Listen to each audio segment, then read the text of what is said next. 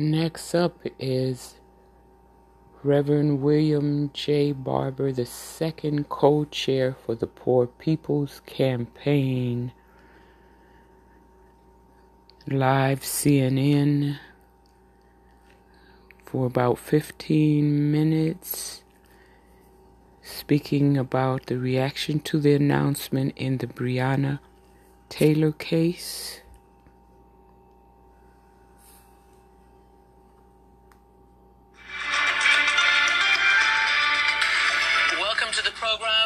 Christiane Amanpour in London. Big news from Kentucky tonight. A grand jury indicted one Louisville officer involved in the shooting death of Breonna Taylor.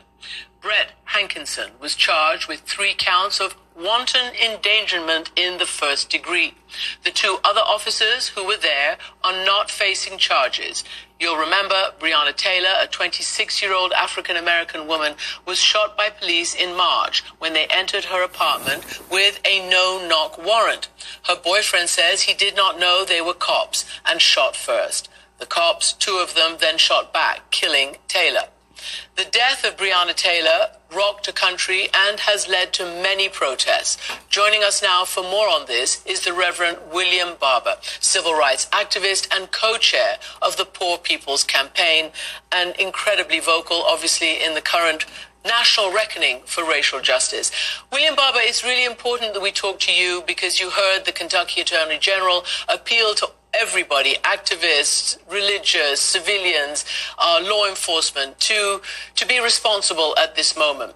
I wonder what you made of the decision by the grand jury. And, and what we said actually may not be quite correct. The Kentucky Attorney General said it is not clear at this time which of any of the bullets that were fired actually was the fatal one.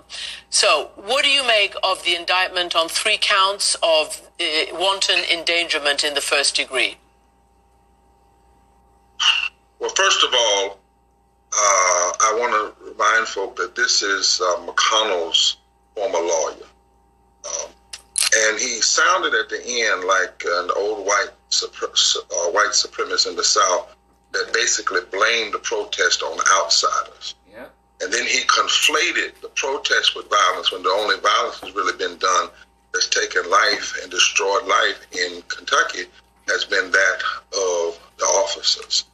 Uh, he not, didn't make any commitment that he would stand behind the call for a full federal investigation. This indictment erases the very name of Breonna Taylor. Didn't even mention. It's more about endangerment to the neighbors and wanton uh, actions. And for him to say that the truth has been found, I'm from the South. And we know a lot of times when grand juries come back, citizens that the truth has not been found. In fact, the grand jury doesn't find the truth. A grand jury simply says whether or not there needs to be a trial to find the truth. He's saying that there doesn't even need to be a trial to find the truth. And when you say he doesn't know which bullet, he knows a bullet from all of those that were shot. Uh, we also know that there should this this no knock warrant is wrong in the first place. And so the first thing I want to say is several other things, but I want to say this very clearly because we're going to deal with racism. Just because the attorney general is black does not mean he gets a pass on criticism. And he too is an enabler of racism if he allows these officers not to be tried in the courts, tried, the trial civil lawsuits that um, an insurance company is paying don't become an answer to murder by officers of the state. There needs to be a trial. And that's why ultimately we need a federal law that holds police officers accountable when they kill innocent unarmed black people and they can be tried for murder at the federal level. But to not even have a trial, every American, regardless of race, creed, or color, should be really, really, really concerned about that to have all of this happen and not even have a trial, and then to erase the person that was killed out of the, the, the final decision is horrific. And protesters nonviolently should be protesting, but protesters have been protesting nonviolently. The violence here has been perpetrated by a no-knock warrant in all of this shooting that already a civil suit said was wrongful death. And even today's one indictment says there was wantonness that there shouldn't have been. So there's no reason there shouldn't be an indictment and the truth be sought in court. Reverend Barber, I, I, was under the impression that there would be a trial under this one indictment. But can I ask you? Um, there, there, will be a, there will be a trial on that one indictment, yes, but not yep. issues murder and other issues. Yeah. Right. So I want to read a, a, short statement from Ben Crump, who's the attorney for the family of Breonna Taylor. He said of this decision, this is, quote, not what we fully wanted, but brings us closer to justice. Yeah. If the family's attorney is saying that, how should people like yourself and people on the street react now? Just what I just said. It's not what we wanted. It is an indictment. We still now have the federal uh, case. We don't know if we can trust Barr on this, but we should continue to push. That's what we always do in the movement. I've been a part of cases where people have been in jail, wrongfully in jail, black men, for 20 and 40 years for, for crimes they didn't do. And we kept pushing until we got them out. We need to keep pushing here until justice is found. This decision of an attorney general does not in any way suggest that the movement shouldn't keep pushing, lawyers couldn't keep pushing. We should keep calling for what we know should happen, and that is a full trial on these matters. Listen, police used a battering ram and a no-knock warrant, which should be illegal, to break into Breonna Taylor's home and shoot her five times. Yes, there was a there was a shot back, but the no-knock warrant is problematic in the first place, and anything less than indictments for a full extent of the officer's actions ultimately cannot stand. That's why Crump is exactly right. It's a step, an indictment, but it's not what we want, and we have to continue to work for full justice in this society. Um, they endangered the neighbors, as this indictment said, but Breonna Taylor got a casket, and not a single officer is charged for that and tried in court. Notice what the movement is even saying. We're not even saying right now they should be found guilty. We're saying there should at least be a trial in court. So I agree with my dear friend Ben Crump. This is not what we wanted. It's a step. But we the, but justice is a journey. Justice is a complete trip. So we have all along the history of civil rights, we have to take steps and keep on stepping. We have to take something and we have to keep on pushing. Reverend Barber, you know, for many of us looking from the outside, the United States is a very complicated place on many, many levels, especially on perhaps law and order and the criminal justice system.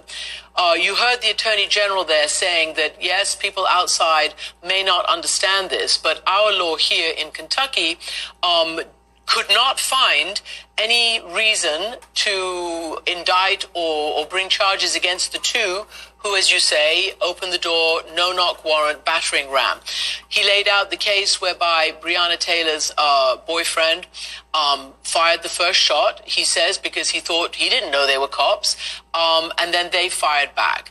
And he said, in that regard, those two, not Hankison, but those two, are therefore under Kentucky law. There's nothing Kentucky law can do about it. Yeah. Well, you know, that's not that's a politician talking. Let me just say a first couple things. First of all, we haven't had a trial, so we don't even know if the no-knock warrant was justified. We don't know what went into it. That's what a trial would bring out. We don't know if race was a part of why they went there in the first place. Also, under there's there, that's why we're pushing for federal law. And isn't it doesn't it say something that states can have various laws that can allow people to not even be tried uh, for cases like this? This is comes out of the old South. Remember, the South a lot of times has had laws that eventually had to be challenged at the federal level and had to be turned had to be turned around because too often these states do pass laws like no knock warrant. They do pass laws that protect officers from indictment when they shouldn't be protected. That's protected from indictment. That's why we need not just a reckoning around racism, but a reconstruction, an examination of these laws. This woman is dead. She got a casket, and no one is even being tried in court. She was unarmed. She was asleep. She was in her own home. This whole case is problematic. But when you shut it down and you don't even allow cross examination, the grand jury doesn't do cross examination like that you don't do cross examination, you don't bring it into court, then we don't know all of the dynamics of the case. So this is a step, but it's not the final step. And we, I suspect we'll be working on this case for a long time to come, and more and more is going to eventually come out. I would suspect, as it has done in other situations. But just to erase her and to say it's over. The insurance company paid for wrongful death. The cops continue to go on. Uh, activists and all need to challenge that. And it's not activists outside of Kentucky. It's people right there in Kentucky and others joining with them from Kentucky saying there's something wrong with the laws when you can't even have uh, a basic indictment and a trial. I want to emphasize uh, that, Sister Anna, a trial, a trial. Yes. again, to be clear to the viewers, there uh, presumably will be at least one trial, but you're saying there should be for all of them. Now, let me ask you this. Let me ask and you this. And a trial about her death, not yes. just about endangering people. A no, no, but one of those bullets of his apparently went into her body, according to the Attorney General. So presumably that will be part of uh, of of the trial. We, we, will have to watch this very carefully, obviously. Yeah, but, but can I ask you? We don't know, and we don't know if it'll be for murder. We don't know what it'll be yes. for. We, have got a we've got a lot of lot more to do on this case. And, and, and, and this is this is what we have to do in, in this moment. We have to keep pushing. It's a step, but it's not the final as his as as her lawyer said, the family lawyer said. Um, you know, there's the bigger picture. Obviously, Breonna Taylor was a major, major victim, a major part, a major brick in this wall of the racial um, upheaval that is happening in the United States. Her death, you know, obviously, which is why we're talking about it, um, triggered so much uh, protest and so much agony in your community. And of course, George Floyd's adding to the number of people who have been um, who have been killed around the world as well. What do you think this ruling, this grand jury indictment today says about the greater hope in your community that racial justice will be uh, dealt with properly in the United States, and this this Black Lives Matter moment, which is a movement, will actually move ahead? Well, let's let's again, I think restate just a little bit. In the American co- community, all of our community, in this culture, in humanity, in this point in the world, remember while we talk about George Floyd, it took a long uh, and took George Floyd and Breonna Taylor, and by the way, it took a long time for Breonna Taylor to be lifted up. And then there are many yep. others whose names aren't called. Then you had Tamir Rice. You've had shootings down. This is not something that has just happened, right? King was talking about police brutality in 1963.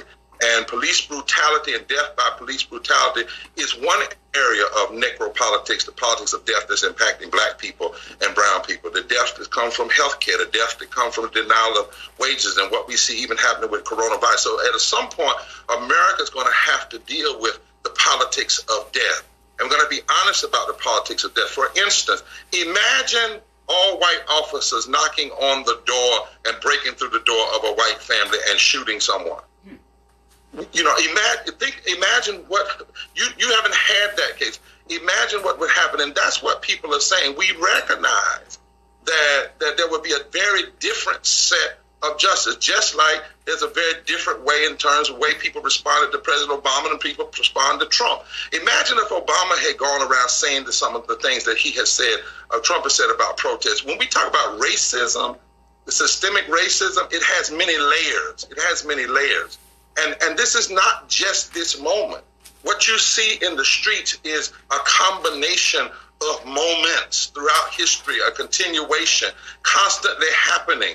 You know, whether somebody shot in the back at, at, a dri- uh, running at a drive-through in Atlanta, or the, or lynched by knee, and I could, or, or a small kid shot by a cop, and then his, his sister not even be allowed to reach him into Tamir Rice. You go on and on and on and on, and then on top of that, all the other death that grows out of systemic racism and, and, and, and, problems. So this is not just a moment for the black community. This is a moment for America. And it's not just a moment, it's a moment in time that's built on top of all the time, all the mm-hmm. time that we constantly see this again and again and again. And people know in their heart, they know in their heart that if if if, a, if it was a black cop had his neck, his knee on the top of a white man on camera, it would be very different. They know if it was a black cop shooting a white man running away, it'd be very different. They know, they know deep down in in, inside of them. They know if it was all black officers, no knock warrant, breaking through, killing unarmed uh, a, a white woman and mother, very different, very different. We see it, we know it, we've seen it down through history. And so at some point, we're going to have to be truthful about this. And for this, this attorney general to simply hide, if you will, behind Kentucky law. Go back in history and, and remember when Southern governors used to say the same thing. Well, we don't do that down here in Alabama. That's not how we do in Mississippi. That's not how we act in North Carolina, South Carolina. And we don't like these people coming down here telling us what to do. Well, if the people had not done that and had not raised up, we wouldn't have voting rights. We wouldn't have the end of the segregation. We wouldn't have had desegregation. We wouldn't have had an investigation around the death yep. of Schwerner, Chaney, and Goodman. So these are very serious matters, and we got, we have to take them very seriously. We, we do indeed, and we thank you for being with us tonight on this very serious day, very serious occasion. Thank you, Reverend. Well, there you have it.